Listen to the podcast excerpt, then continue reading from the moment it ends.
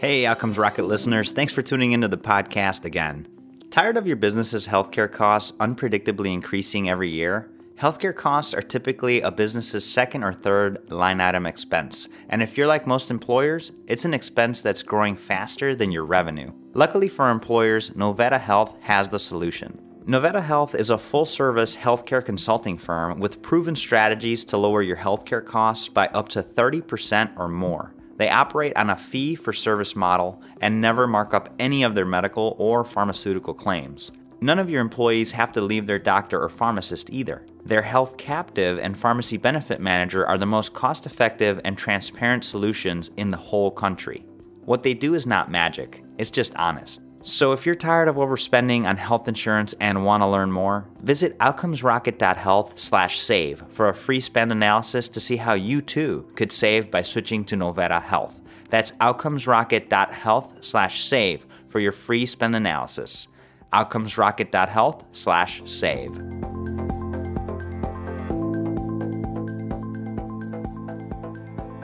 Welcome back to the podcast. Today I have the honor of having Jim Trounson on the podcast. He's the owner of Jim Trounson Consulting. His firm exists to maximize the health of individuals by partnering with healthcare leaders to take their organizations to a higher level of enhancing the patient's and the clinician's experience, and also improving the health of a group of patients while lowering costs. In 2018, he sold Medical Management, also known as MedMan, after 41 years to a great team of managers who are taking it to new levels. Its concept brought Jim to life as America's first physician practice management company. MedMan is a large connected network of medical groups managed by MedMan employed administrators and sharing resources, improving the lives of providers and improving the health of communities they serve. He did a lot of work there, developed a great business, and now is looking for ways to help other business leaders in healthcare make an impact. So, really excited to dive into the work Jim is up to and some of his insights in healthcare after many years of experience. So, Jim, thanks so much for joining us today on the podcast. It's nice to be here, Saul. So, did I leave anything out in the intro that you want to share with the folks listening? No, that, I thought that was quite uh, complete. Uh, and MedMan was a very good ride for uh, us and, uh, to, I think, make a difference out there. And with a lot of the drive to actually improve access. And I think we did that. And I think uh, the world's a better place uh, because of that. And I'm glad that MedMan was built to last and continues to do good work. No, that's really a great call out. So, looking to hear some of your insights here. But before we dive into that, Jim, I'd love to hear what got you into the medical sector. When I was in college, I took one of those tests that uh, suggest what you might do for a career. And it showed that I had an interest in making the world a better place while I also liked business. And it said, why don't you be a pastor or get into healthcare administration. Wow. So, uh, healthcare administration has been a blessing for me, and mm. I really see it as a, a mission, a way to combine these interests in business, entrepreneurship, and also doing some good out there. So it was an easy call for me. My first job was uh, driving an ambulance uh, while he was in college. Nice. Uh, and uh, that was a good way to test this a little bit. And then I was fortunate to, during the Vietnam years, when I knew I was going to be in the Army, to uh, be working in hospitals and uh, in clinics. So I've really had a blessed life. And I'm so glad that now that I'm entering this next phase of my life, that there's no need to change fields healthcare is a good place to be. And and I think this is such a good time to be in healthcare that I'm lucky that I could just continue to stay in this field without having to reinvent myself too much. Yeah, super fascinating. And at one point, Jim, if I understand correctly, as a 25 year old, you were one of the youngest hospital CEOs. The Army was uh, just such a, a fortunate time in my life to grow up fast and to get some responsibility beyond my years. And so when uh, my uh, military obligation was up, I was uh, well qualified to get into uh, the civilian world and very fortunate to get a job as a CEO at a young age like that. Yeah, no, it's fascinating. So, folks, the experience Jim has had is really diverse and and and deep across a lot of different areas, but especially in healthcare. So, what's on your mind, Jim? What do you think a hot topic that needs to be on every health leader's agenda is, and how are you approaching that? I think that we as healthcare leaders often get forgetful of the impact to an individual. So I'm working hard to focus my work or maybe judge it by what difference is this going to make to an individual. One of the differences between the personality type that goes into management versus the personality type that becomes a clinician like a physician or a nurse is that uh, clinicians are very interested in one patient at a time. And that's why we love them. And that's why I think they ought to have a strong role in designing our healthcare systems. We managers, on the other hand, have a propensity to get too efficient and to think about lots and lots of patients at the same time. And if we managers we managers need to think more like clinicians. And maybe it's just a matter of where the apostrophe goes when you're talking about working for a patient's benefit. Mm-hmm. So clinicians will put the apostrophe before the S, so it's the patient's benefit, a, a, a single patient.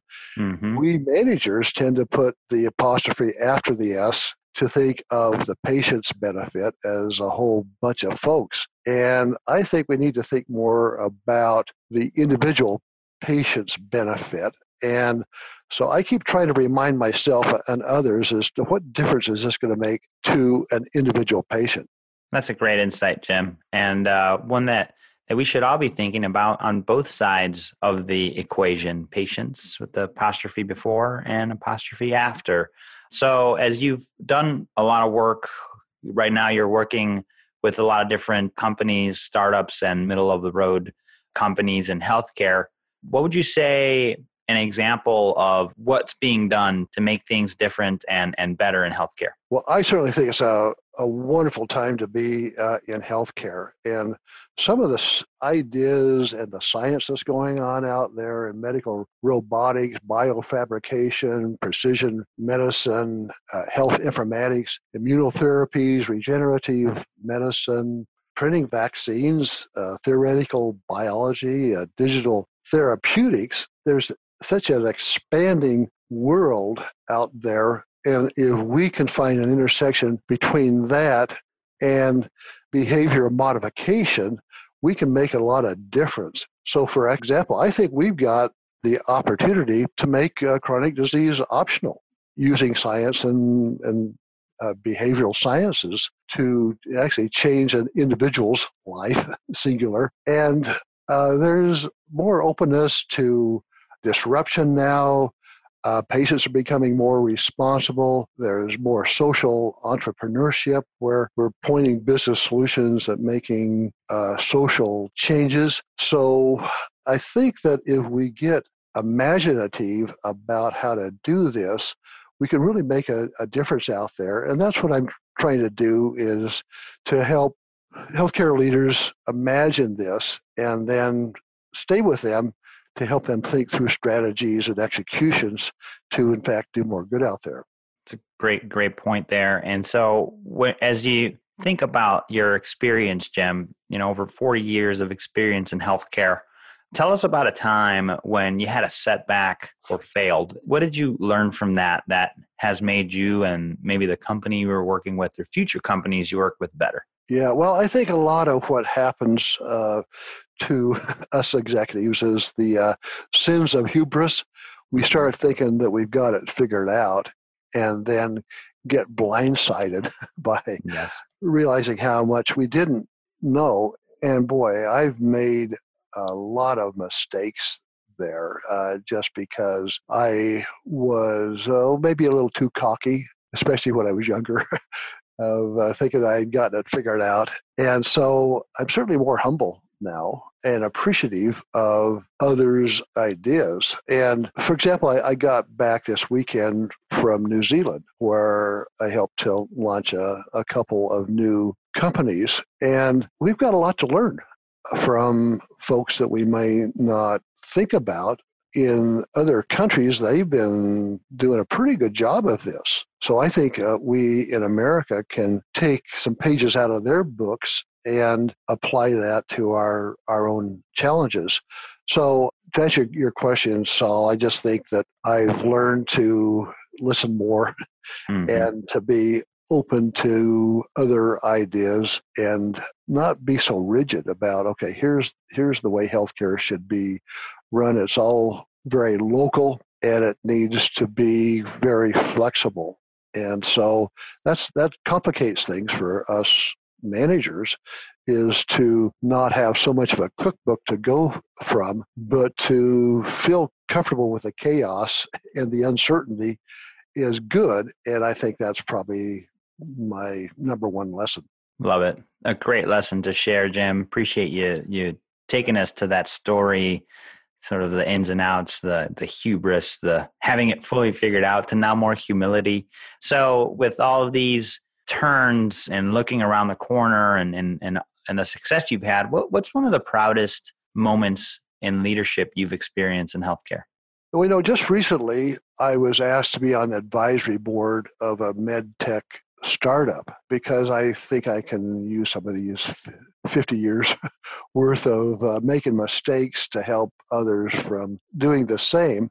So I think that the why of my life, the purpose of my life, is to, as you said in the introduction, is to make changes, uh, improve the health of one individual. And in my perfect world, I would help with some mastermind groups and helping enough healthcare leaders to, I think, I could touch a million patients through them. And so as I'm getting some validation that will help us imagine this new service or how could we roll this out into multiple countries, there's uh, wonderful opportunities. And so when I'm being asked to advise some very smart, well meaning healthcare leaders, that is so validating. So that's probably my, my proudest moment that comes to mind, Saul. Yeah, Jim, it's a lot to be proud of. You know, you, you spent all this time doing and executing and and now you're taking from those learnings and helping folks with that. You know, early on, before we started recording in a previous conversation, Jim and I had a chance to connect, and he talked to me about the three stages, right? The first one is about identity, figuring out who you are. The second one is about responsibility, building career, businesses. And the third is about freedom. And, you know, Jim is at that point where he's got the freedom and the expertise of the previous two stages to really help others that are in stage two. And that really resonated with me. And I thought it'd be worthwhile to share with, with the folks listening. It's definitely important that we learn from the mistakes and the and the expertise of folks like Jim who have been there and done that. And so love it. I think it's a great thing to be proud of. What would you say is an exciting project or focus on that you're working on today? Oh boy, there's a lot of them. And I'm calling this phase Jim Trounson 3.0. And uh, love it. It's, it's turned out to be the most exciting, fruitful, productive phase of my life. I'm 71 years old, and it's going to be a lot of fun. I'm deciding that maybe a retirement isn't very well tested in terms of whether it's good for us. So I'm, uh, again, having a great time, as you can tell by experiencing this freedom uh, when you really can follow your passion and you have a lot of latitude as to what to do. So, what I would say one of the exciting things that I'm being exposed to is the disruption of, again, using science to improve individuals' health. And as sequencing our DNA is uh, going from $1.2 million uh, just a few years ago down to $100, that's going to disrupt our world in the same way that cell phones have. So there are companies that are doing wonderful things with uh, combining that blood analysis and gut biomes now to individualize medicine. So no longer do we have to treat the average patient. And there's no such thing as an average patient. We're all very individualized. So now we can apply what we can find out about one's the uh, particularities of one's uh, life to design medicines for them, to design exercise programs, sleep patterns, etc. And this is going to be a lot of fun. And I think that's uh, certainly a new frontier that I want to be uh, helping healthcare leaders to be able to leverage. Yeah, Jim, some great insights there, and and I do agree with you. It's uh, an exciting time to be here. Very promising technologies, and you know, I think rather than call it retired, I'd say you're refocused. And a lot of this is true for executives that have had success in in their respective fields. They don't retire; they refocus and they reapply themselves, and and so and it's tremendously valuable to the individuals running companies, but also society. So uh, keep doing what you're doing. Yeah. Well, I think there's going to be a lot of good happening out there as a result of us 80 million American baby boomers uh, thinking about our 3.0 phases because we're pretty healthy and maybe more energized than we thought we would be. And there's a, a lot of need for us to help out. There's uh, significant problems in America and the world in delivering healthcare, uh, in creating access. And so I think you'll see us doing a lot of lot of good. And I'm excited to be a, a part of this. Absolutely, Jim. Now, up next is the lightning round. So, I got a couple questions for you, and we'll follow that with a book that you recommend to the listeners. You ready? I'm ready. What's the best way to improve healthcare outcomes? It is to uh, focus on the individual uh, patient and make sure that we're focusing our work that would improve their health. What's the biggest mistake or pitfall to avoid? Not listen to others that have some good ideas about this uh, from foreign countries or other places. How do you stay relevant as an organization despite constant change? Boy, again, I, I would say listening more than talking. I like this uh, saying to talk less, say more. And so that would be my advice there. Love it. What's uh, the area of focus that drives your work today? Finding the uh, right intersection between the science and then figuring out how to work with an individual patient to change their behaviors. They change the social determinants of healthcare. And these next two are a little more on a personal note. What is your number one health habit? Exercise daily. it's easy to say. I think uh, that can certainly uh, uh, actually reduce your your biological age, and uh, hard to do, but there's certainly a great benefits to that. Love that. And what is your number one success habit?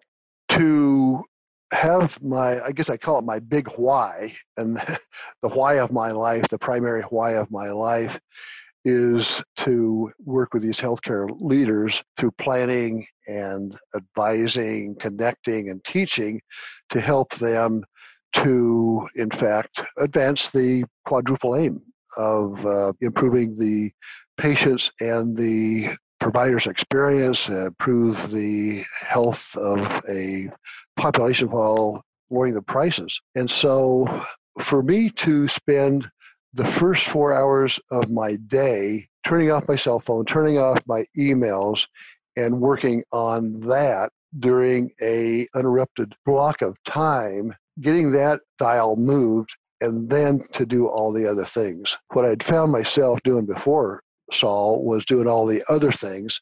And if there was anything left over to work on my my one thing, yeah. the, the priority in my life, and it was totally upside down. And since I've modified this to do that first and to protect that time to make an appointment with myself to do that, I've become much more impactful great, great piece of advice there, and uh, appreciate you sharing that. Absolutely agree with you, Jim.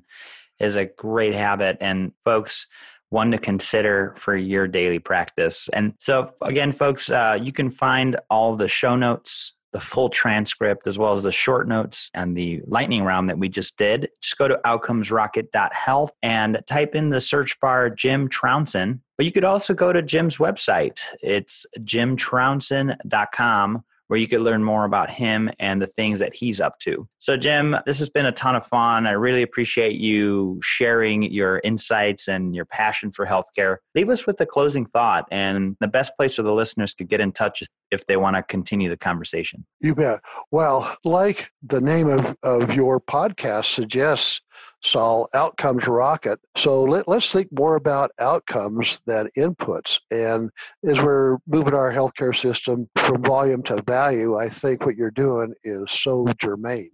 So I want to keep myself focused on outcomes instead of uh, the inputs.